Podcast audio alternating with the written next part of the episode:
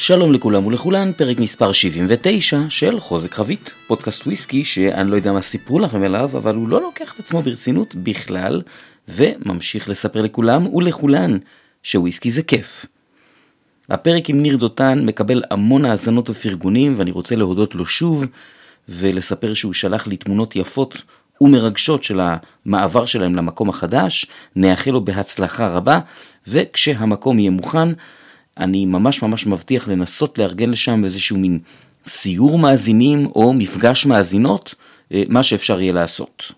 אני מקליט את הפרק הזה במוצאי שבת ה-17 לפברואר, שעה 1:30 בלילה, זה כבר ה-18, ואני רוצה להתחיל בלהודות לכל מי שהגיעו לסדנאות בשבועיים האחרונים, בשבוע שעבר לסדנת אזורי הוויסקי בבית ציוני אמריקה, לסדנת ג'ורה בהרמיטאז' בראשון לציון, לסדנת אזורי הוויסקי בגבעת אלה, שלשום בחמישי בערב, וכמובן למי שהיו אתמול בצהריים בסדנה ה-12 בצ'ירס באלנבי, והפעם עסקנו במזקקת לוחלומונד, והיה פשוט כיף אדיר, וטעים מאוד, ולכן בחרתי במזקקה המעניינת הזאת כנושא של פינת ההיסטוריה של הפרק הזה.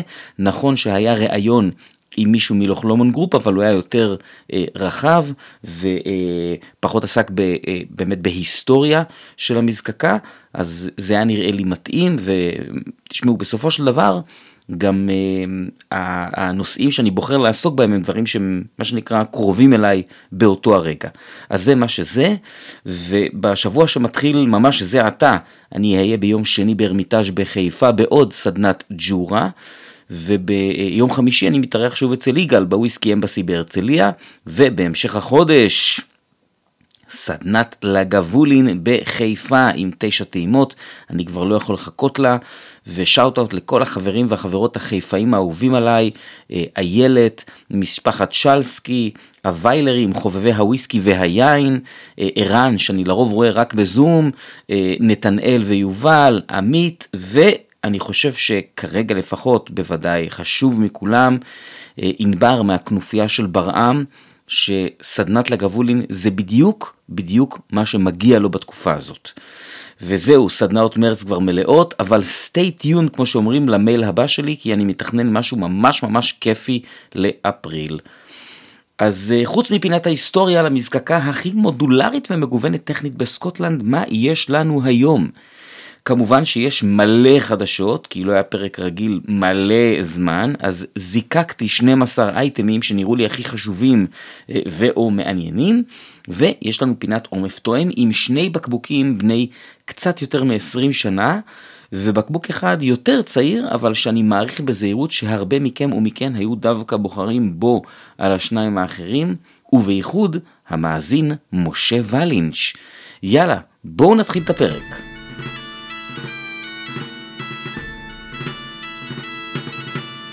אז היום בפינת החדשות 12 אייטמים, שזה הרבה מאוד, ולכן אני אהיה יחסית קצר בחלקם, וכמובן אם משהו מעניין אתכם מעבר למה שסיפרתי, רוב המידע כמובן זמין בקלות ברשת, ואני אתחיל עם אייטם מספר 1, עם החדשות הכי חמות שפורסמו ממש נדמה לי 3 ימים האחרונים.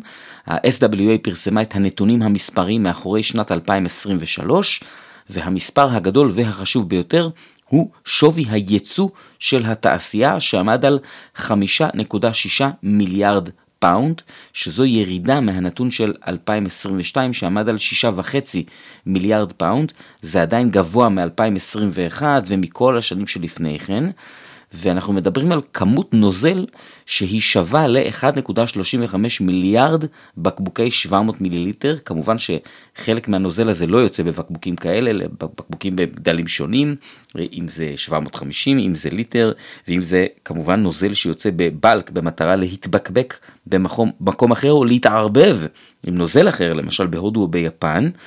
עוד נתון מעניין הוא, שכאשר משווים את המספרים האלה למספרים של 2019, שזה השנה האחרונה לפני שהעולם השתגע לקורונה ולמלחמה באוקראינה שהשפיעה על מחירי דגנים, העלייה בווליום מ-2019 עד 2023 היא רק עלייה של 3%. מה שעלה הרבה יותר הוא הווליו, הערך של הוויסקי, שעלה בשנים הללו ב-14%. עוד צוין כי תעשיית הוויסקי הייתה שווה לכלכלה האנגלית, לכלכלה של ה-UK, 7.1 מיליארד פאונד, ולא חשוב מזה, 66,000 מקומות עבודה, 66,000 משרות. אני לא יודע מה עומד מאחורי הירידות הללו, אבל ההשערה שלי, ואתם תשמעו את זה שוב באייטם מספר 8 בפינה, ושם זה כבר עם מקורות, זה מין ציטוט ולא רק השערה שלי, אבל כנראה שמה שגרם לירידה הזו היא גם המצב הכלכלי בהרבה מדינות בעולם, האינפלציה, המלחמה עם אוקראינה, וגם גרמו לזה יבואנים ומפיצים במדינות שונות שסיימו את 2022 עם סטוקים מאוד גדולים, שהם לא הצליחו למכור כצפוי ב-2023, והסטוקים האלה שהם דרך אגב אחראים גם לנתונים היפים של 2022, ולכן השנה הם רכשו פחות. מה שכן, ואני כמובן לא מזלזל בירידה של 600 מיליון פאונד, צריך לזכור שכל הדבר הזה קורה במקביל לפריחה הולכת וגדלה בוויסקי עולם, כפי ששמענו מגיל בפרק 70. כל שנה יש עוד ועוד מזקקות מקומיות בהרבה מדינות שלוקחות איזשהו חלק בשוק הוויסקי המקומי לוויסקי מיובא. כלומר, גם אם זה חלק מאוד קטן, בכל זאת יש לו איזושהי השפעה. תחשבו על עצמכם, כמה בקבוקים רכשתם במהלך 2023, וכמה מתוכם היו של יצרנים מקומיים, M&H, גולני, ירושלמי, לג'נדס או הינשוף השיקור. אם כל אחד מכם היה מחליף כל בקבוק מקומי כזה בבקבוק סקוטי, כנראה שזה היה מצטבר לכמות שהיא לא ארגז או שניים. אז זה בקשר לנתונים האלה, מעניין מאוד. יש איזה מין דיבור כזה על האם התעשייה הגיעה לאיזשהו קצה גבול היכולת, יש כל מיני נתונים שמראים שהגידול במלטים לא מחפה על קיטון מסוים בשווקים מסוימים בבלנדים, יהיה מעניין מאוד לעקוב אחרי הדבר הזה לאורך השנתיים-3 הקרובות. אני עובר לאייטם מספר 2, שהוא רכישה מעניינת על ידי חברה בשם Artisanal Whiskey Company, שהיא הבעלים של ה-SMWS, שכיכבו פה בכמה וכמה פינות או גם עומף תואם, והאמת שגם פינות אחרות. אז בעצם החברה הזו, שהיא בעלים של מבקבק עצמאי מאוד מאוד גדול ומכובד, רכשה מבקבק עצמאי אמריקאי בשם סינגל קאסק ניישן, שקודם כל הוא מיובא לארץ על ידי וינטג' וויסקי, וסינגל קאסק ניישן הם גם אחלה מבקבק, שבוויסקי לייב האחרון הציגו, ג'ס השגרירה העולמית שלהם העבירה טעימה עם כמה דרמים מאוד מוצלחים, ויהיה מאוד מעניין לראות איך החיבור הזה יעבוד ומה יהיו ההשלכות שלו. להבנתי, ג'ייסון וג'ושוע שהם הבעלים והמקמים של סינגל קאסק ניישן נשארים שם כחלק מהחברה, אז אני מציין את זה, ואם יהיה לי עוד מה לציין בנושא הזה, אני אציין את זה בהמשך. בואו נעבור הלאה לידיעה מספר 3 מה-13 לחודש, שהיא משלבת וויסקי עם AI. כנראה ש-NFT זה כבר לא מספיק, אוקיי? גלן ליבט חוגגת 200 שנים, והיא הוציאה אוסף של 12 בקבוקים.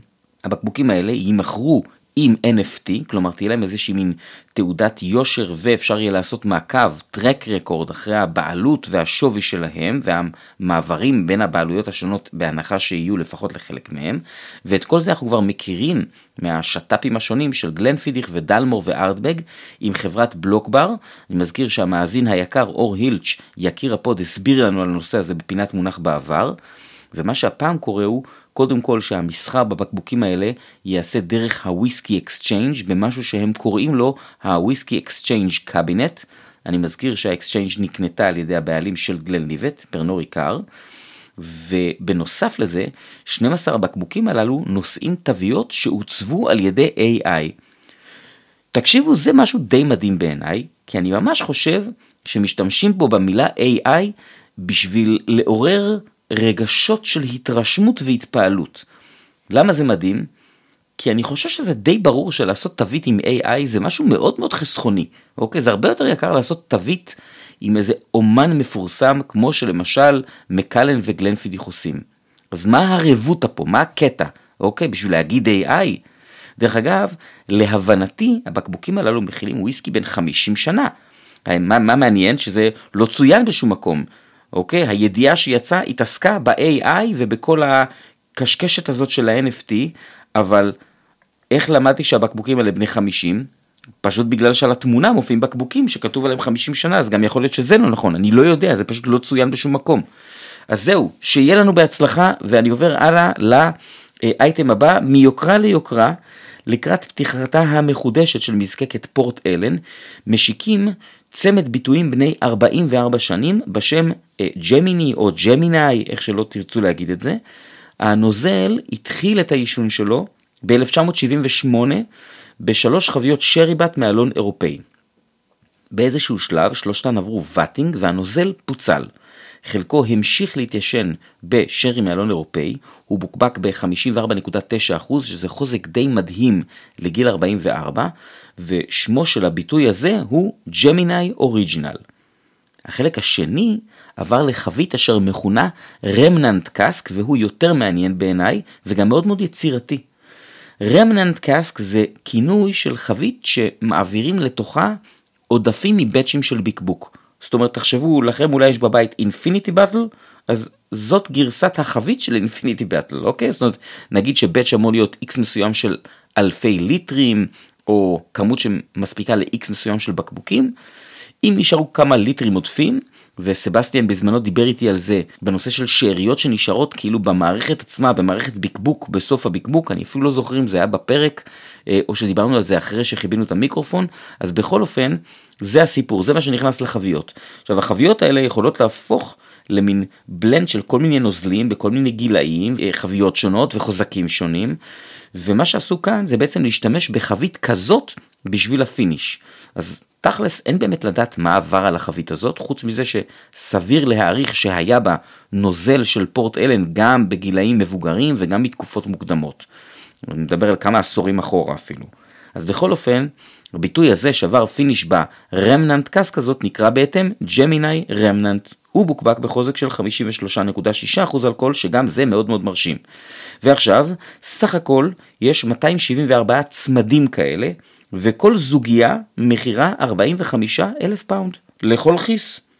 אני ממשיך הלאה, אייטם קצר לחובבי גלן קאדם, אני דרך אגב ביניהם, אני מאוד מחבב גלן קאדם, הם ממשיכים להוציא עוד מהדורות בפינישים שונים, מה שכבר קורה כמה שנים ברצף, ועכשיו שתי מהדורות חדשות, ה-15 שנה רזרבה דה מדרה, שהיא כמובן מהדורה בפיניש מדרה עם 5,826 בקבוקים, ו-17 שנה רזרבה PX, שהיא כמובן בפיניש פדרו חימנז, מהדורה של 4,188 בקבוקים, שתיהן ב-46% אלכוהול. המחיר לצרכן אינו נמוך, 110 ו-150 פאונד בהתאמה. דרך אגב, באופן כללי, המהדורות האלה של גלן קאדם הן בהחלט לא זולות, מהניסיון שלי איתן הן טובות, וסביר להניח שאנחנו נראה אותן גם בארץ, בטח עוד איזה כמה חודשים. ואני ממשיך הלאה לברוכלדי, יקירתי. אז ברוכלדי משיקה שני ביטויי קוריינג' חדשים, ובבקבוקים היפים עם המראה החדש שקצת מזכיר מין מימייה כזאת, לפחות לי.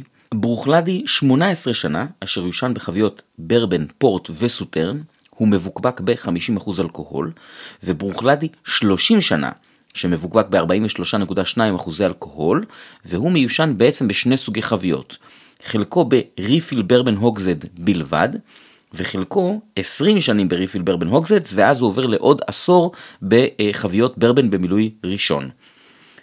אני משער שאנחנו נראה בארץ את מהדורת ה-18 שנה, לא נראה לי שנראה את ה-30 שנה, בכל מקרה למי שכבר חם על זה ורוצה להזמין, מחירם לצרכן לפי מה שאני ראיתי הוא 150 פאונד עבור ה-18 שנה, ו-1,500 פאונד עבור ה-30 שנה. אני רק רוצה להזכיר, ה-18 שנה הוא כבר מהתקופה הנוכחית של המזקקה, אבל ה-30 שנה זה חומר שזוקק לפני הסגירה האחרונה שלה. אני אישית לא טעמתי מלא כאלה, אבל אלה שכן טעמתי בברבן, לא כל כך אהבתי אותם. אוקיי? לדעתי, החומר החדש שעושים היום עדיף ברוב המקרים, באלה שהוא לא עדיף, זה לרוב מאוד מאוד יקר. אוקיי? גם המקרה הזה למעשה, זה נכון גם כן. אני עובר לאייטם מספר 7, כתבה שהתפרסמה בסוף דצמבר, ואני רק עכשיו מגיע להביא לכם אותה, בילי ווקר, הבעלים של גלן אלחי, חושף תוכניות מעניינות לעתיד. אבל לפני זה הוא חושף שהכנסות המזקקה ב-2022 זינקו והיו גבוהות מאוד, בעיקר הודות לצמיחה בשוק האסיאתי. אז בשנתיים הקרובות גלן אלחי תשקיע כסף רב בבניית מחסנים נוספים, והיא הולכת להשתמש במענק שהיא קיבלה לצורך התייעלות אנרגטית שתפחית את השימוש שלה באנרגיה ב-50%, או לפחות זה היעד. בואו נעזוב את סקוטלנד אחרי 7 אייטמים ונעבור לאייטם מספר 8 שעוסק בוויסקי אירי, הסוכנות הממשלתית האירית שאחראית על מזון ומשקאות. אז היא מדווחת על ירידה רצינית בייצוא של וויסקי אירי בשנת 2023. בעוד ייצוא של משקאות מאירלנד באופן כללי ירד ב-8%, וויסקי אירי שהוא 49% מסך הכל הייצוא ירד ב-14% לשווי של 875 מיליון יורו. אני מזכיר שב-2022 לראשונה הוא חצף את רף המיליארד יורו והנה הוא ירד, ופה הם אומרים שהירידה בעיקר נובעת מירידה בייצוא לארצות הברית, והירידה הזו גברה על זה שהיו עליות מאוד נאות אפילו בשווקים אחרים, כמו למשל אנגליה, פולין, ניגריה וסינגפור. הם מייחסים את הירידה בעיקר לסטוקים שנשארו בארצות הברית אצל המפיצים משנה קודמת, וגם לאינפלציה ושאר השפעות כלכליות. אני מתחבר פה לדברים שאמרתי באייטם מספר 1. בואו נעבור לאייטם אמריקאי. אחרי שבראון פורמן הצטרפו לשוק הסינגל מלט האמריקאי עם ג'ק דניאל סינגל מלט, עוד שחקנית אמריקאית עושה את הצעד הזה, בולט משיקה סינגל מלט אמריקאי, מחירו לצרכן יהיה $60, והאמת שהרבה מאוד מהידיעה לתקשורת שיצאה, התעסקה בעיקר בבקבוק הממוחזר ובקיימות. לדוגמה, הם מספרים שם על פרויקט נטיעת עצי אלון, White American Oak, של המזקקה הזו בשיתוף של עמותה בשם American Forests. הפרויקט הזה התחיל ב-2020, והוא אמור לכלול נטייה של 2.5 מיליון עצים עד 2026. אני רוצה להזכיר שבולט היא בבעלותה של דיאג'ו, והדגש על קיימות נראה היטב בהרבה דברים שדיאג'ו עושים בכל מיני מקומות ובכל מיני מזקקות ותחומים. ונעבור לאייטם יפני.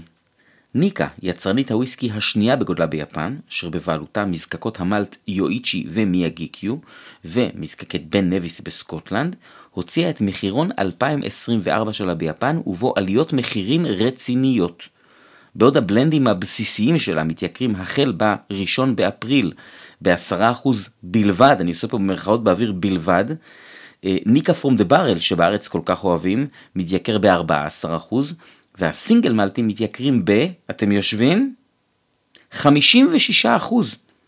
עכשיו הדבר הזה כמובן ישפיע על צרכנים של המוצרים האלה גם בארץ. אני מביא לכם את זה כתמרור, כל מי שמאוד אוהב את המלטים האלה, אולי כדאי להצטייד עוד לפני שההתייקרות הזאת מגיעה אלינו, וכל שנה בשנים האחרונות יש התייקרות של כמעט כל הוויסקי בשוק המקומי, והיא מתרחשת בצורה מדורגת בין פברואר לאפריל, ויש הרבה התמרמרות של הצרכנים על החברות המקומיות שהן כאילו דופקות הצרכן וכל מיני תיאורים כאלה. אז האם יש יבואניות ישראליות שמתמחרות גבוה מאוד או גבוה ביחס לשאר העולם? כן. אבל צריך לזכור שגם הן קונות במחירים שהולכים ועולים, אוקיי? האם כל היבואניות עושות את זה? זה בוודאי לא נכון, אוקיי? אז קחו את זה בבקשה בחשבון. אנחנו כבר רואים עליות מחירים בכל מיני מוצרים ויהיו עוד עד אפריל. אני עובר לאייטם מקומי מספר 1. בלי להיכנס לפרטים שאני בעיקר עושה את זה כי את רובם אני לא יודע, ומה שאני יודע אולי לא כדאי שאני אגיד, או זה לא לעניין, או אסור לי, אני לא בטוח, ואת האמת שזה גם לא כזה משנה עבורנו הצרכנים, אז אני רק רוצה לספר לכם שהברנדים השונים שמייבאת חברת יודלת עסקים, עוברים להפצה על ידי חברה בשם אספירית, שכנראה שאתם מכירים אותה, דווקא מרשת חנויות האלכוהול שלה שנקראת יין בעיר. אז בתחום הוויסקי אנחנו מדברים על תנועה של לא מעט מזקקות ומותגים, ואני מאוד מקווה שאני לא אשכח משהו. זה קודם כל דלמור ג'ורה ופטר קירן, בן רומח והמבקבק שהיא שייכת לו גורדון מקפייל, הבוטיקי וויסקי קמפני, קומפס בוקס, מיקטרס וקנטקי אוול האמריקאיות, תמדו ורוזבנק שזה חלק מיין מקלאוד, ליין מקלאוד יש גם את גלן גוין שנמצא במקום אחר, ורמפור מהודו, זה מה שלפחות אני זוכר. מעבר לזה, יש עוד כל מיני דברים אחרים שהם לא וויסקי כמובן, וזו תנועה משמעותית בתחום האלכוהול שיכולה להשפיע בכל מיני דרכים על השוק. אני אתן לכם פה 2 דוגמאות של לגמרי המצאה שלי, כן? זה לא משהו שאני יודע, אני סתם אומר פה דברים שיכולים לקרות. דוגמה ראשונה, עוד חצי שנה גורדון מקפייל מה זה מבסוטים מהעבודה של הספיריט ושל יין בעיר, סופר כיף להם, ואנחנו הצרכנים פתאום מקבלים עוד בקבוקים עצמאיים שלהם, ועוד מהדורות של בן רומח, אוקיי? דוגמה הפוכה שיכולה להיות, הספיריט מחליטה שוויסקי הודי לא מעניין אותה, אז היא מפסיקה להביא את טרמפור. אז יהיה מאוד מעניין לראות עוד שנה נגיד מה קרה לכל הברנדים האלה, אני כמובן מאחל בהצלחה רבה לכולם, הצלחתם הצלחתנו, ואני עושה פה גילוי נאות שהשתמע מהפתיח של הפרק, בזמן הזה שבו אני נקרא לזה ממתין על הספסל לחזור להיות שגריר גלנפידיך, כי כאמור אני מחכה ככה למעבר הזה של התאגיד של וויליאם גרנט אנד סאנס בין הקרם לגלובל, אז בעצם כרגע יש לי זמן ויכולת לעשות קצת דברים שאני לרוב לא יכול לעשות, כמו למשל להנחות סדנאות של ג'ורה עבור הספיריט. רק לפני כמה פרקים סיפרתי על המזקקה הזו שבעיניי לא מוערכת מספיק, אז הנה יש לי הזדמנות קצת לעשות איתה חסד. אוקיי, אני ממשיך הלאה לאייטם המקומי השני והאייטם האחרון בפינת החדשות הארוכה מאוד הזאת, אני מקווה שיש לכם סבלנות לכל זה. אז ככה, משלוח חדש של בלקאדר הגיע לדוק וויסקי עם כמה בקבוקים מאוד מבוגרים והרבה בקבוקים מאוד טעימים. אז כמובן שהכל באתר של הדוק, הנה כמה היילייטים לדוגמה, תמדו בין 34 שנה, אוכנטושן בין 30 בשרי, בלבלר בין 10 בשרי, שני קולילה, אחד מהם בפיניש PX שטעמתי והיה לי טעים מאוד. עוד בקבוק לחובבי PX שהוא אינו מאושן, הוא ממילטון דף, זה דרך אגב הזמן לציין שאני לא זוכר הרבה חוויות PX בבלקאדר אם בכלל, זה משהו שהוא חדש שם, ואני בטוח שאם רובין עושה את זה, אז כנראה שיש סיבה שהוא עושה את זה, זה לא איזה מהלך שעושים על הדרך, הוא כנראה מצא ספק חוויות שהוא היה מרוצה ממנו, ואני חוזר לרשימה, בלרטול בן 13 בברבן, וגלנטאוכרס, או יש אולי לומר גלנטוקרס, בן 10 בחוזק נאה מאוד, 64.3% אלכוהול, וכמובן עוד ועוד, אז תיכנסו לאתר של הדוק, תראו מה יש ותזמינו לכם בקבוק, וזהו, זו הייתה פינת החדשות הארוכה ונעבור לפינת ההיסטוריה.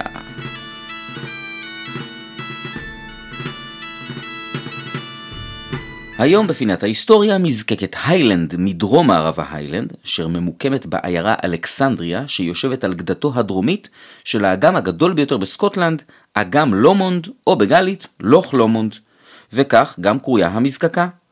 לציין שהייתה מזקקה אחרת בשם הזה, היא הייתה בחלק הצפוני שלה גם בעיירה בשם טרבט, שכנראה שנוסדה ב-1814, בכל אופן היא אינה קשורה, גם לא ניסו לעשות פה איזשהו ייחוס או קישור מדומה כמו שלפעמים קורה בעולם הוויסקי, לוך לומונד שאת החומר שלה אנחנו שותים, הוקמה בעצם ב-1966, והיא עוד דוגמה למזקקות שנות ה-60 שנבנו בבום הגדול באותו עשור, רק שכאן יש איזשהו ייחוד טכני כבר מהרגע הראשון. מי שהקימו את המזקקה הזו היו כבר שותפים במזקקה אחרת, אמריקאי בשם דנקן תומאס, וחברה משיקגו בשם בארטון ברנדס, שהיו בעליה של מזקקת ליטל מיל מהלולנד, לציין שדנקן היה שם קודם וברטון הצטרפו אליו. ב-1931 דנקן מתקין בליטל מיל דודי זיקוק מעט מוזרים. יש להם צוואר ישר ויש פלטות בתוכם כמו בעמוד זיקוק, כמו בקופי סטיל. ובעזרת הפלטות האלה ניתן לשלוט ולשנות את אופיו של התזקיק.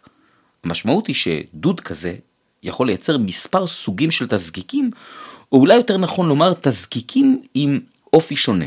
הדודים הללו היו מכונים הייבריד סטילס, או אחרי זה סטרייט נק סטילס, כלומר דודים עם צוואר ישר, או יותר מאוחר לומונד סטילס.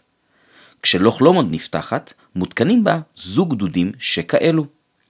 5 שנים אחרי הפתיחה, ב-1971, בארטון ברנדס קונה את חלקו של דנקן תומאס ובעצם מוציאה אותו החוצה, והיא נשארת כבעליה היחידה של לוך לומונד, שממשיכה לעבוד עוד 13 שנים. אני מניח שרבים מכם ומכן מנחשים ומנחשות מה קורה בתחילת שנות ה-80. הלוך מכה גם בלוך לומונד, שזאת בדיחה שממש חיכיתי לספר, ואני מקווה שאף אחד לא צוחק ממנה כי היא גרועה מאוד.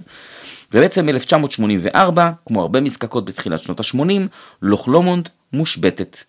בארטון ברנדס מקפלת אחורה מסקוטלנד חזרה לארצות הברית, והיא מוכרת את לוך לומונד לחברה עליה סיפרתי לכם בפינת ההיסטוריה של פרק 74, אינברהאוס, שהיא בעצמה הייתה הזרוע הסקוטית של חברה אמריקאית.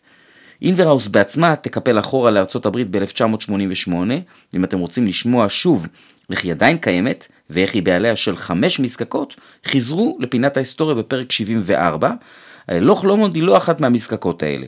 היא נמכרת עוד פעם 2 אחרי זה, ב-1986, לחברה בשם גלן קת'רין. מי זו גלן קת'רין? אז החברה הזו היא בעצם חברת בת של חברה בשם A. בולוך & Sons, אלכסנדר בולוך, שבעצם זו משפחה שבבעלותה יש רשת של חנויות אלכוהול שמונה יותר מ-20 חנויות. גלן קת'רין הייתה בעצם מין זרוע האחסנה והייצור של החברה הזו. כלומר, היא התחילה בתור bonded warehouse, מחסן, שבו מאחסנים חביות וויסקי בשביל לעשות את הבלנדים שהם הפרייבט לייבל של הרשת הזאת, והיא המשיכה גם לייצור של וודקה וג'ין. כנראה שהלוך שהשפיע הרבה על מי שייצר וויסקי בכמויות גדולות ובשביל לייצא, השפיע פחות על מי שמכר וויסקי פשוט מאוד לצרכנים מקומיים. מבחינתו, להוסיף מזקקה לפורטפוליו שלו שתייצר חומר עבור הבלנדים הפשוטים שלו, שאני אומר שלו, אני מתכוון לאלכסנדר בולוך ומשפחתו, אז המהלך הזה היה מאוד הגיוני. המחירים של מזקקות סגורות בלוך אפילו היו הזדמנות עסקית. עכשיו אני מציין כאן שיש איזשהו דמיון גם לטומטים, שגם היא עברה הצלה דומה, היא על ידי חברות יפניות, שגם הן כנראה לא מאוד נפגעו בגלל הלוך, והצילו גם אותה בשנות ה-80. אז מכאן, הכיוון של לוח לומונד הוא בגדול כיוון חיובי, ואפילו ממש בניגוד למה שקורה בתעשייה. בעוד מזקקות שונות מפסיקות לייצר, למשל ליטל מיל ב-1992, בלוח לומונד, שימו לב לזה, יש התרחבות. ב-1990 זוג גדודי לומונד נוסף מותקן במזקקה. ב-1993 זוג עמודי זיקוק מותקן במטרה לייצר גריין וויסקי, ואפילו אפשר להניח גריין ספיריט שיוכל להיות מבוקבק בכלל כוודקה. למעשה, המזקקה הזו הופכת להיות מסוגלת לייצר בלנדד וויסקי בעצמה, ולו הייתה קטגוריה כזו, אפשר היה לכנות את הנוזל שהיא מייצרת סינגל בלנד. דרך אגב, זה משהו שיש בעולם הרום. אני מציין שב-1994 גלן סקושיה נרכשת ומצטרפת לפורטפוליו, אני עושה את זה כהערת אגב, כאיזושהי עדות להצלחה של גלן קת'רין בניהול של הסיפור הזה, ולמרות שריפה שמחלה 300,000 ליטרים של וויסקי ב-1997, ההתרחבות ממשיכה.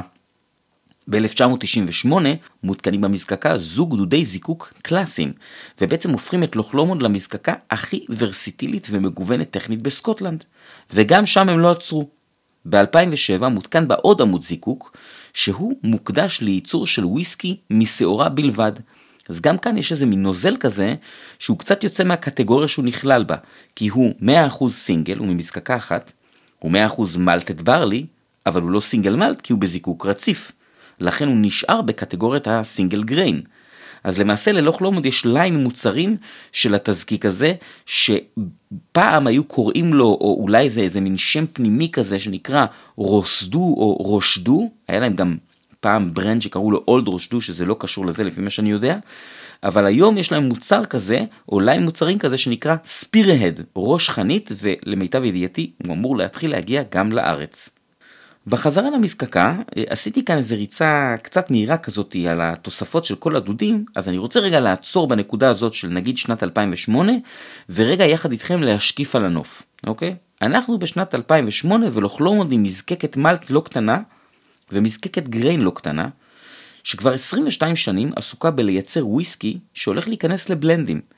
היא לא שחקן בשוק הסינגל מלט, אבל בניגוד לשנת 86, אז היא נרכשה על ידי גלן קת'רין, שוק הוויסקי הוא כבר בהחלט ער ומתקדם. ומה שאני אומר עכשיו, הוא לא מידע שמבוסס על שום דבר, אלא רק הניסיון שלי עם לוח לומונד, ובעיקר הסקת מסקנות. אני מעריך, וחוש הטעם שלי מגבה את זה, שמדיניות רכש החביות של לוח לומונד בשנים האלה הייתה מבוססת מחיר ולא מבוססת איכות. וכנ"ל המדיניות של השימוש בחביות עוד פעם. כשהמטרה היא לייצר בלנדד וויסקי בבלק ולמכור אותו בזול ברשת של אלכסנדר בולוך ומשפחתו, זה מאוד מאוד הגיוני. אבל בשוק שהולך להשתנות, זה יהפוך להיות לחיסרון. וכאן בעצם מגיעה הנקודה הבאה. הפוטנציאל של אוכלומונד לא חמק מעיניהם של משקיעים. בשנת 2014, קרן השקעות לונדונית פרטית בשם אקספוננט רוכשת את גלן קאפרין. למעשה, הם מקימים חברה בשם לוך לומונד גרופ, שהיא זרוע האלכוהול של קרן אקספוננט, ולוך לומונד גרופ היא בעצם הבעלים החדשה של לוך לומונד, של גלן סקושיה וגם של ליטל מיל הסגורה. בנוסף לזה יש להם עוד כל מיני ברנדים שונים, כמו למשל בלנד שנקרא היי קומישיונר.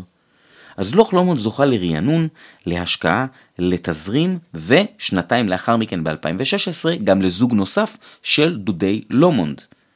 בשנים 2015 עד 2020 הריינג' של המזקקה עובר הרחבה וריברנדינג. יש שימוש במגוון הרבה יותר רחב של חוויות, וזה ממש ממש ניכר שגם האיכות עולה. רואים את זה בהצלחה של המזקקה בכל השווקים ובדרך שבה הצרכנים מתייחסים אליה. עוד דוגמה להשקעה במזקקה, שהיא דווקא מהזווית השיווקית, תודעתית, נקרא לזה ככה, היא שמאז 2018, לוך לומונד היא נותנת החסות הרשמית של טורניר גולף חשוב בשם The Open. היא מוציאה כל שנה מאז מהדורה מיוחדת לכבודו, שפשוט נקראת The Spirit of the Open. עכשיו אנחנו נעבור לחלק הטכני, ואני מראש אומר, יש סיכוי טוב שיהיו לי כאן כל מיני אי-דיוקים, והסיבה היא שהמידע ברשת הוא מאוד גדול ומאוד מגוון, גם במקומות או מאנשים שנראה שהם באמת יודעים על מה הם מדברים, וזה ממש גורמים רשמיים ומוסמכים. אני מעריך שזה נובע פשוט מהגיוון הרב של המזקקה הזו. היא עושה כל כך הרבה סוגים ואופיים וטיפוסים של ספיריטס, והיא באמת מייצרת אותם בפועל, שיכול להיות שלפעמים אנשים אומרים איזשהו נתון, ואחרי זה נתון אחר, ובאמת שניהם נכונים. אז אני מספר לכם את מה שאני יודע. נתחיל בסעורה. לוך לומונד עובדת עם שעורה סקוטית בלבד. רובה לא מעושנת, ישנו שימוש גם בשעורה מעושנת, וכנראה לפחות 2 דרגות של עישון, קל וכבד. יכול להיות שאפילו 3 דרגות של עישון, בכל אופן נראה שרוב הייצור הוא של שעורה לא מעושנת. גם התסיסה היא במספר אורחים, ומדובר על ממוצע של 90 שעות, כשבפועל יש תסיסה שנעה בין 70 אפילו ל-114 שעות. בכל מקרה, גם ב-70 שעות זו תסיסה ארוכה, וזה צוואר בקבוק רציני למזקקה, כן? לעשות כאלה תסיסות ארוכות. לכן, ללוך לומונד יש 21 וושבקס. זה ממש הרבה. הוושבקס האלה בגדלים שונים, מתוכם 10 נמצאים בתוך המזקקה, ו11 מחוץ למזקקה. הדבר הזה הופך אותם לקצת יותר חשופים לווריאציה של טמפרטורה. מי שביקר בקיץ בסקוטלנד בשנים האחרונות הרגיש את זה על בשרו, כן? גלובל וורמינג והסקוטים, הקמצנים לא יתקינו מזגן, זה לא יעזור לנו. אז בכל אופן הדבר הזה ממש יכול להפריע לתסיסה. לכן ה-11 וושבקס האלה שנמצאים מחוץ למזקקה, יש להם מין דאבל ג'קט כזה עם מים, שהמטרה היא כמובן לשלוט בטמפרטורה שלהם. מבחינת דודי זיקוק כבר סיפרתי, אז עכשיו אני אסכם. בלוך לומונד כרגע יש זוג אחד של דודים מסורתיים, 3 זוגות של דודי סטרייטנק או דודי לומונד, ו3 עמודי זיקוק. אני עושה פה עצירה כדי להזכיר שדודי הסטרייטנק הללו יכולים לייצר מגוון סוגים של ספיריטס. אפשר גם לשמוע על זה עוד בפרק 28, אז אירחתי את דיוויד לין מלוך לומונד גרופ, ועכשיו תנסו לחשוב ולעשות איזה מכפלה מבחינת הסגנונות. יש לי נגיד 3 סוגים של שעורה, מבחינת דרגות עשן, ללא מעט או הרבה עשן. את זה צריך להכפיל בסגנונות הספיריט שאפשר לייצר בדודי הזיקוק. יש לי דודים מסורתיים, ויש לי דודי סטרייטנק שאני יכול לשחק שם עם ריפלקס וקאטים. בעצם הדבר הזה נותן יותר מ10 סגנונות של ספיריטס. יש כאלה שאומרים 14, יש כאלה שאומרים 16, זה לא באמת משנה, אבל העניין הוא פה הגיוון האדיר שהמזקקה הזו יכולה לייצר. בפועל לוך לומונד מייצרת 5 מיליון ליטר אלכוהול בשנה בזיקוק דודי, מ8 הדודים שלה, כלומר 2 הסוגים, ועוד 20 מיליון ליטר אלכוהול בשנה מעמודי הזיקוק שלה. אפשר לומר שרשמית יש ללוך לומונד 3 ליינים עיקריים של וויסקי היום.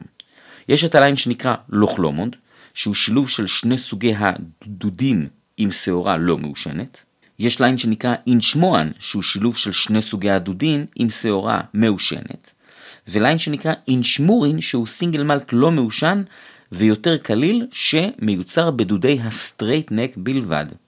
אבל אם יש נוזלים שמיוצרים מערבוב של חומר משני סוגי הדודים, אפשר גם לא לערבב אותם, אוקיי? אפשר לערבב שני או שלושה סגנונות ולייצר לוחלומון, אינשמורין, אינשמואן, ואפשר גם לבקבק אותם בנפרד. ואתם תוכלו למצוא נוזלים נוספים של לוחלומון בכל מיני ברנדים נוספים, שחלקם אפילו לא משויכים למזקקה בצורה מאוד ויזואלית. יש כאלה בבקבוק רשמי של המזקקה, כמו למשל גלנגרי, ויש כאלה כמהדורות מאוד קטנות או אצל מבקבקים עצמאיים. למשל שמות כמו אינצ'פד וקרופטנגיה שהם נוזלים מאושנים, או עוד שמות כמו קרייגלודג' או גלנדגלס. מה שאתם יכולים למצוא בארץ ביבוא סדרתי הוא למעשה הרבה מאוד. רק תחת השם לוחלומון יש מהדורות ללא ציון גיל, 12, 14, 18, 21 ו-30. בנוסף, יש גם חוויות בודדות שונות, כרגע למשל 2 שהן ממש מוצלחות, אחת בפינש סוטרן ואחת שבוקבקה עבור הגלן בר בירושלים, שאוט אאוט ללאון, בבורדו. שתיהן ממש טעימות בעיניי, וכאמור טעמתי אותן רק אתמול. בנוסף לזה, אינשמורין 12 שנה, היה פעם 18 ופיניש מדרה שכבר לא מייצרים, אבל אולי תוכלו למצוא אותם בחנויות, ואינשמואן 12 שנה, ואם יש לכם מזל, ואתם מוכנים לשלם על זה, יש מהדורה של אינשמואן בת 25 שנה, שנקראת אינשמואן 1992, היא יצאה ב-2017 והגיעו כאלה לארץ. זה בקבוק מהמם שעולה אני חושב סביב 1100-1200 שקלים, ואני מזגתי אותו בסדנה ב-2019 והוא זכה לחיבה רבה מאוד מהקהל. בנוסף, יש מדי פעם גם אצל היבואנים של המבקבקים העצמאיים כל מיני ביטויים של המזקקה. למשל באלפאבית וויסקי יש כרגע אינשמורין בן 22, אני לא טעמתי אותו אז אני לא יכול לספר עליו מעבר לזה, ואני רוצה לסיים את הפינה הארוכה הזו בנימה אישית. כמו שאתם יודעים, אני חסיד גדול של לתת צ'אנס נוסף למזקקות, במיוחד אם עברו כמה שנים. אני חושב שלוחלומון היא דוגמה מעולה למזקקה כזו שפשוט משתפרת משנה לשנה. כשעשיתי סדנה בדצמבר 2019, אז עשיתי אותה רק על אינשמורין ואינשמואן. היו לנו 6 טעימות, היה לנו אינשמורין 12, 18 ומדרה, היו לנו אינשמואן 12 ואת ה-25 שנה המעולה הזה שדיברתי עליו, והיה לנו אינשפד אחד, חבית בודדה בת 14 של הנטר לנג, שהייתה פשוט מעולה ומיוחדת.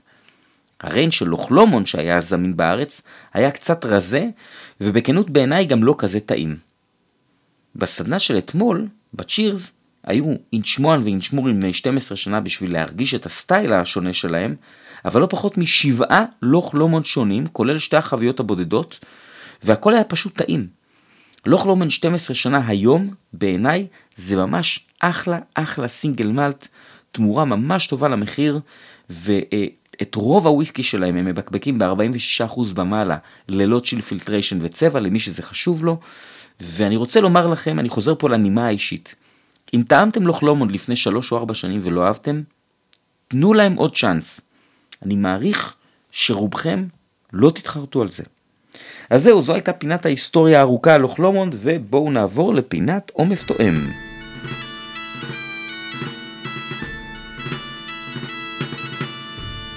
היום בפינת עומף תואם 3 טעימות, 2 מהן של וויסקי בין יותר מ-20 שנה, ואחת של פחות מ-10 שנים.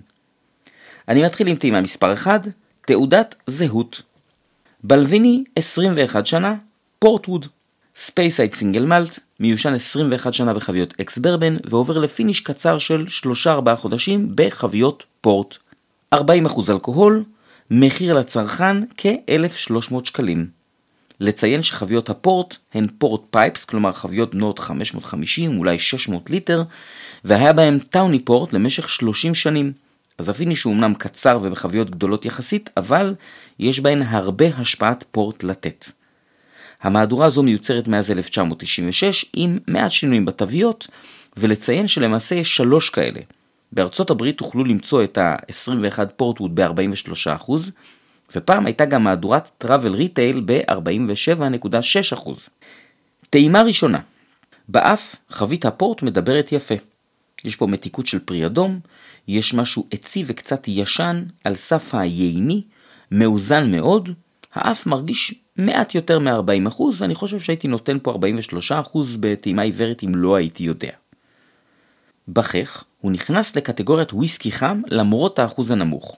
לציין שאם תטעמו אותו אחרי שטעמתם משהו בחוזק גבוה, כנראה שהאפקט הזה יובד, אבל אם זה וויסקי ראשון, או שאתם תואמים אותו אחרי עוד משהו באחוז נמוך, כנראה שתרגישו את זה.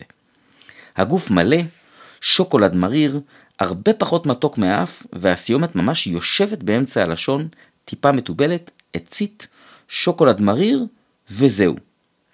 נחמד, אפילו נחמד מאוד, בהחלט לא מעבר לזה, והמתנתי בסבלנות. אחרי 20 דקות, באף יש עוד גוונים של מתיקות, אבל הכל מאוד עדין. יש פרחוניות, קצת דבש בהיר כזה, מעט קליפת תפוז, ומשהו טיפה מהקצץ שנותן לשוקולדיות מין אפקט של שוקולד שילי כזה, אבל שוב פעם זה מאוד מאוד עדין. בחך, גדילה והתרחבות.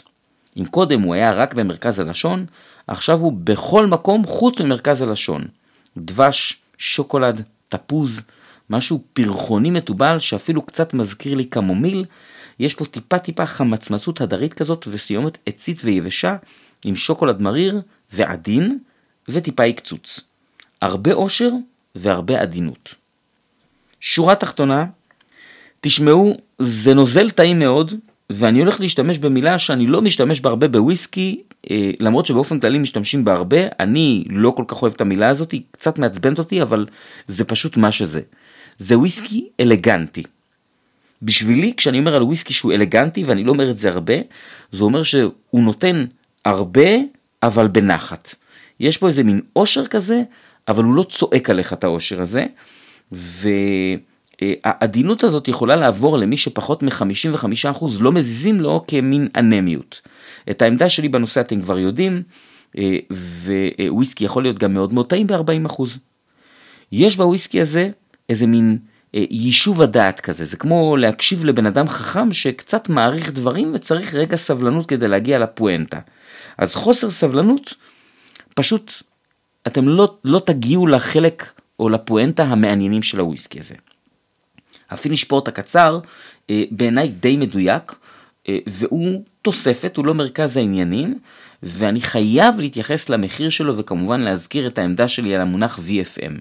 לדעתי, מעל 350-400 שקל, הדיון ב-VFM הוא פשוט קצת מיותר, ובמילים פחות יפות, הוא צרות של אנשים לבנים. אוקיי, מצטער, אבל להשוות בקבוק ב-1,300 שקל לבקבוק אחר ב-850 שקל ולומר מה יותר VFM, בעיניי זה קצת מנותק, אוקיי?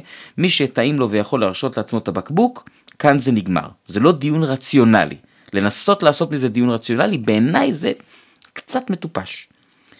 המחיר של הבקבוק הזה עלה בשנים האחרונות בהרבה, אוקיי? לצורך הדוגמה, לפני 5 שנים הייתם מקבלים עודף מ-900 שקלים. מחירי בלוויני פשוט עולים הרבה כל שנה, והסיבה לכך היא פשוטה, וזה ביקוש. אני אעבור הלאה לטעימה מספר 2. תעודת זהות Isle of Jura. איילנד סינגל מלט, חבית בודדה מסדרת First Editions של המבקבק הנטר לנג. ריפיל ברל, כלומר חבית אקס ברבן שזה השימוש השני או אפילו השלישי בה, לפי הצבע אני מעריך שזה השני. זוקק 1998, בוקבק 2020, גיל רשמי 22 שנים, סך הכל 166 בקבוקים ב-56.3% אלכוהול. המחיר לצרכן בזמנו אצל הדוק היה 560 שקלים. טעימה ראשונה, האף מאוד עדין. יש פה שילוב של משהו פירותי עם משהו מעט מאופש, שיחד יוצרים מין פן כזה, כאילו הפרי מאופש. הפרי הוא שילוב של כל מיני דברים.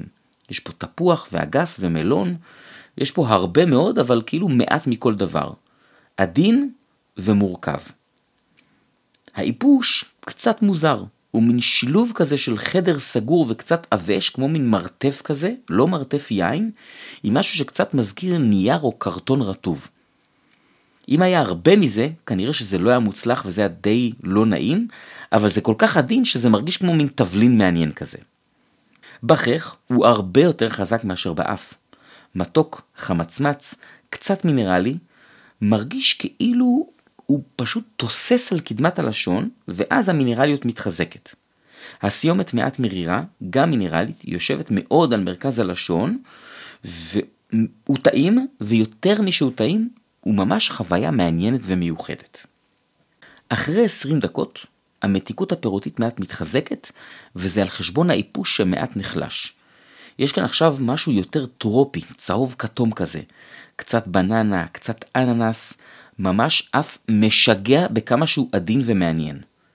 בחך ההפך, המתיקות ירדה, המינרליות התגברה, הוא קיבל חרפרפות, והשילוב החריף מינרלי הזה לרגע מרגיש כאילו הוא מאושן למרות שהוא לא. הסיומת היא יבשה ומינרלית, מרירה ומעט ימית, משהו שקצת מזכיר טובר מורי.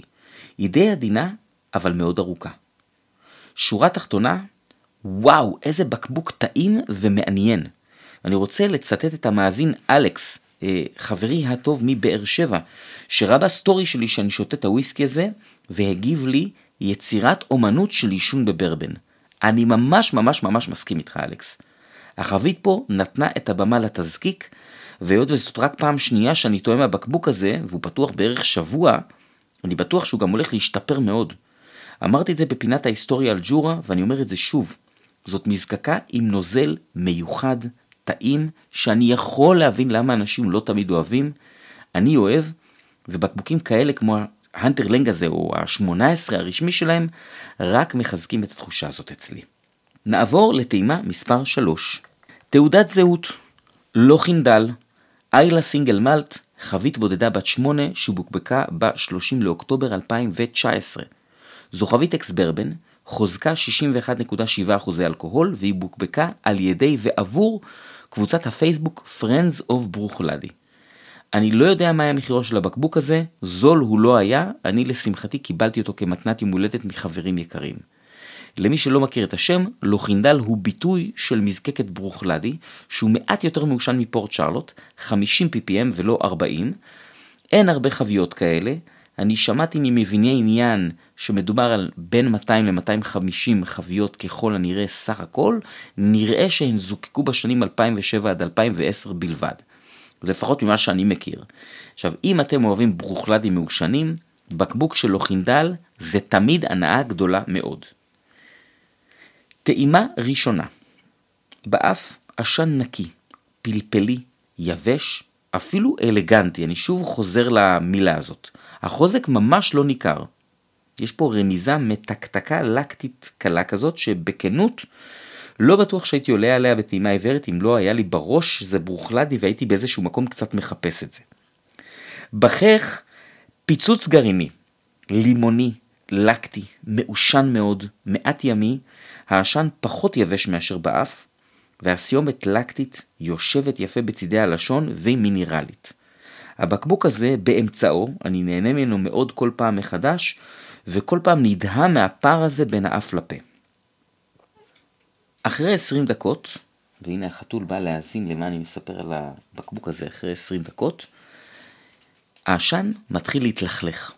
יש פה עכשיו משהו יותר הסבוני, ירוק, גיל משתמש במונח פרמי, שזה מונח שאני אימצתי אותו. הפרמיות הזאת היא ברמיזה, זה לא ממש מלוכלך, אבל ההופעה של המעט הזה, שלא היה קודם בכלל, זה מורגש. הלכלוך מורגש גם בפה, ויש איתו גם משהו מתקתק שלא היה קודם, גם זה ברמיזה ולשנייה. אז מתקתק לשנייה, לכלוך ליותר משנייה, וכל אלה מצטרפים לסיומת לקטית ומינרלית, ויחד מאוד מאוד מורכבת. סיומת מורכבת, עמוסה, ארוכה וטעימה. שורה תחתונה, אין לי מה לומר, לא חינדל זה תמיד טעים ומשגע, וגם הלא חינדל הזה הוא פשוט טעים ומשגע, ואני כנראה תמיד אחשוב על משה ולינש כשאני שותה לו חינדל, אין לי ברירה אחרת, זה כבר מוטבע בי. אז זהו חברים וחברות, יחד עם החתול אני מסיים את פרק מספר 79, ואני מאחל לכולנו שבוע טוב, נעים, שקט, ונאחל לשובם של כל החטופים והחטופות. תודה רבה, ביי ביי.